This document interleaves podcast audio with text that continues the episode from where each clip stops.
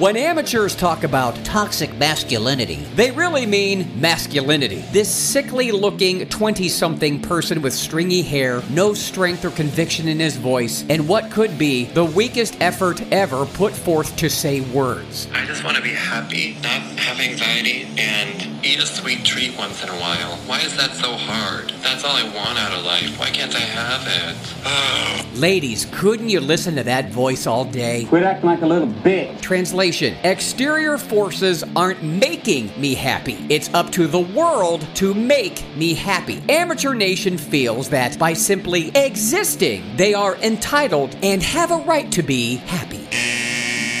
You see, Amateur Nation, being an American citizen gives you the shot, the chance, the right to pursue happiness, not to have it sent, delivered, and thrust upon you. I know, work is hard. Why can't you have it?